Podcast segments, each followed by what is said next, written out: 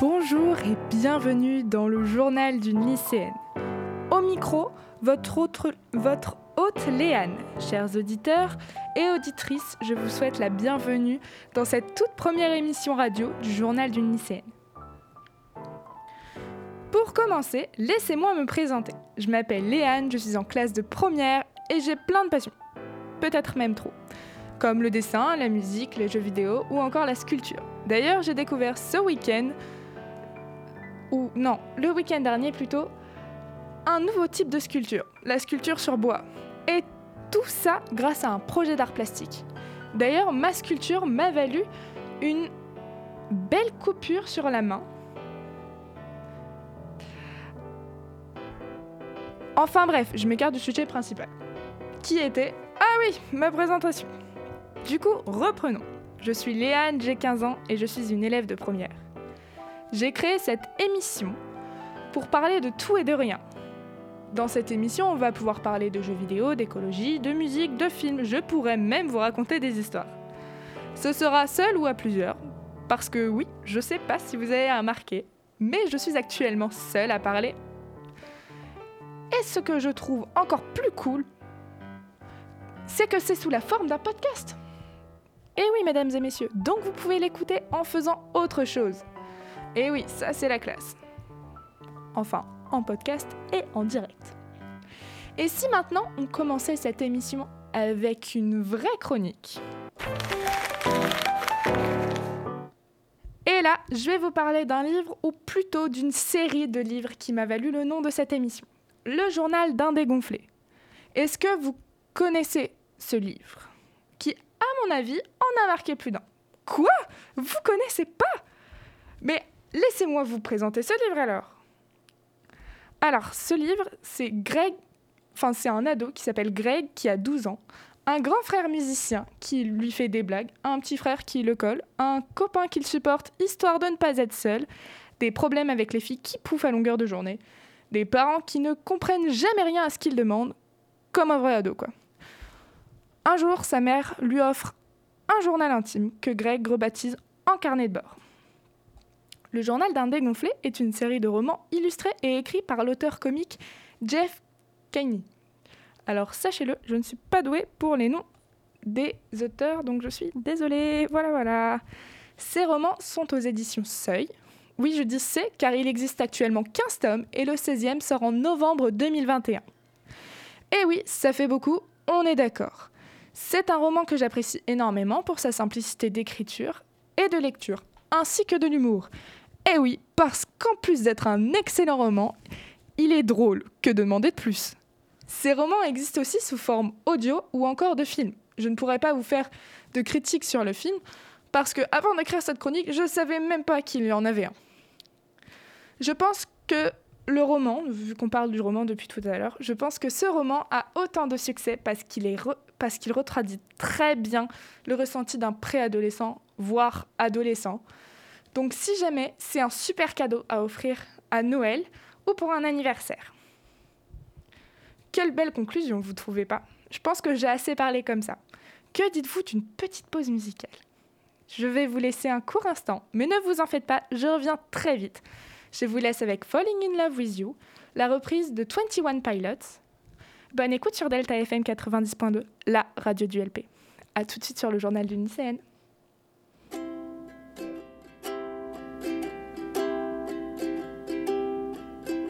Wise men say only fools rush in, but I can't help falling in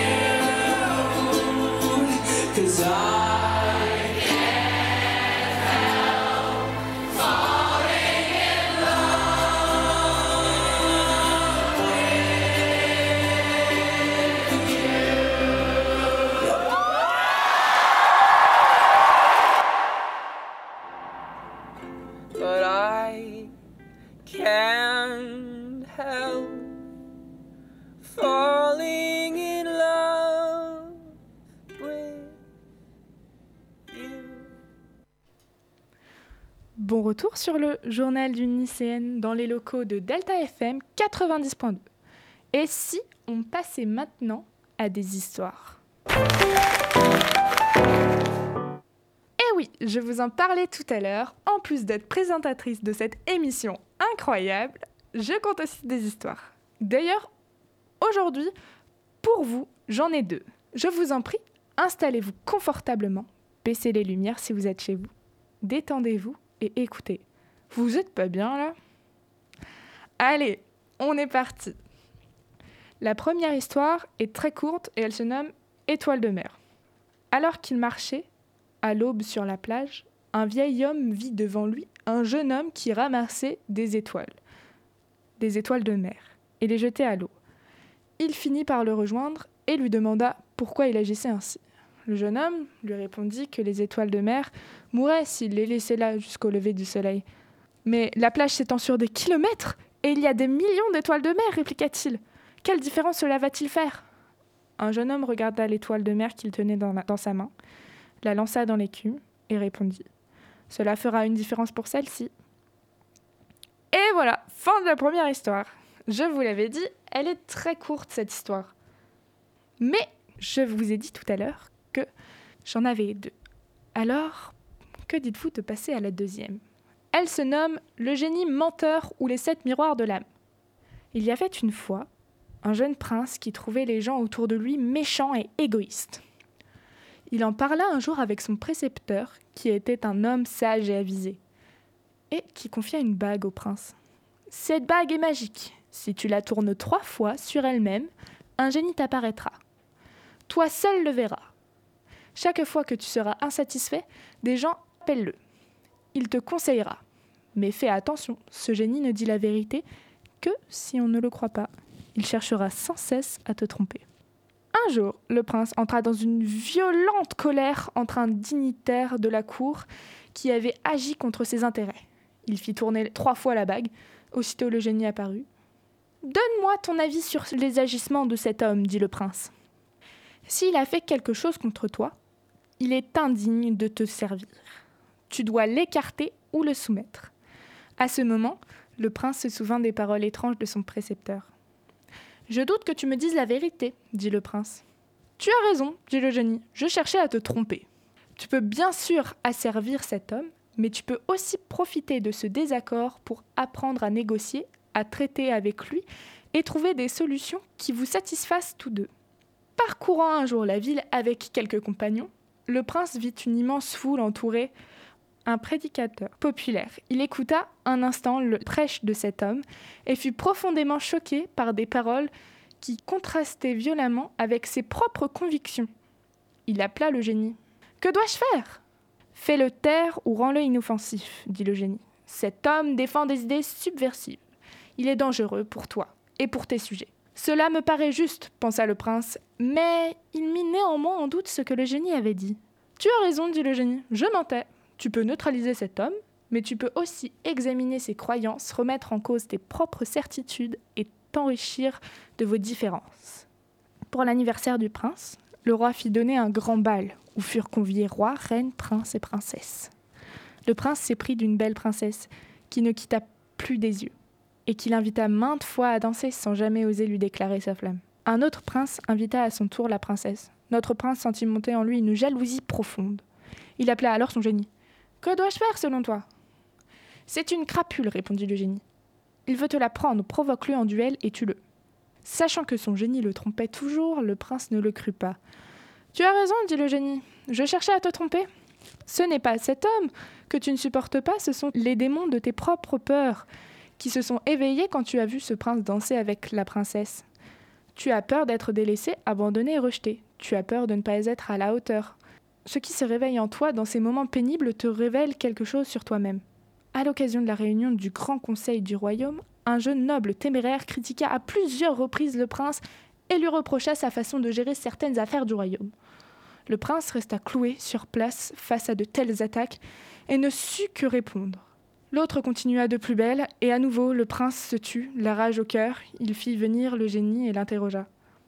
Ôte-lui ses titres de noblesse et dépouille-le de ses terres, répondit le génie.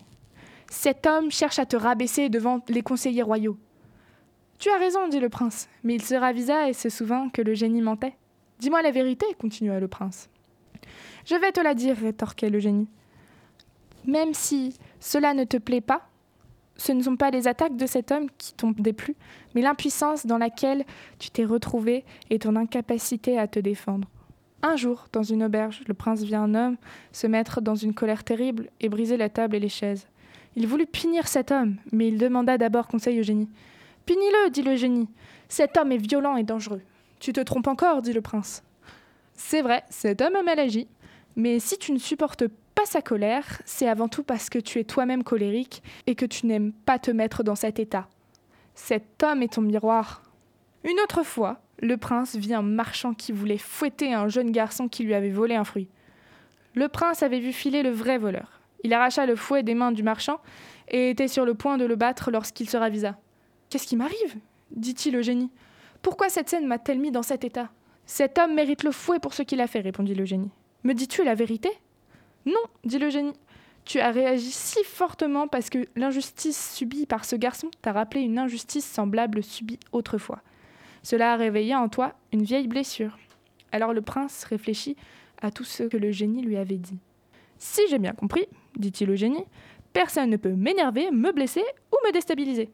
Ton agacement face aux autres est comme un feu qui s'allume en toi et qui peut te brûler, te consumer, te détruire, mais il peut aussi t'illuminer, te forger, te façonner et faire de l'autre un allié sur le chemin de ta transformation. Toute rencontre difficile devient alors une confrontation avec toi-même, une épreuve, une initiation. J'ai besoin de savoir encore une chose, dit le prince. Qui es-tu, génie? Le génie lui répondit alors je suis ton reflet dans le miroir. Voilà, c'est tout pour ces histoires. J'espère qu'elles vous auront plu. Moi, ça m'a fait très très plaisir de vous les lire et c'est déjà la fin de cette première émission radio du journal d'une lycéenne. J'espère que cette émission vous aura plu. Vous pouvez me retrouver en podcast sur YouTube, Spotify et Deezer ainsi que sur Instagram le tiré du bas journal tiré du bas d.une lycéenne. En attendant, je vous dis à la semaine prochaine pour terminer une nouvelle page du journal. C'était votre hôte Léane dans le journal d'une lycéenne. À la semaine prochaine. Ciao ciao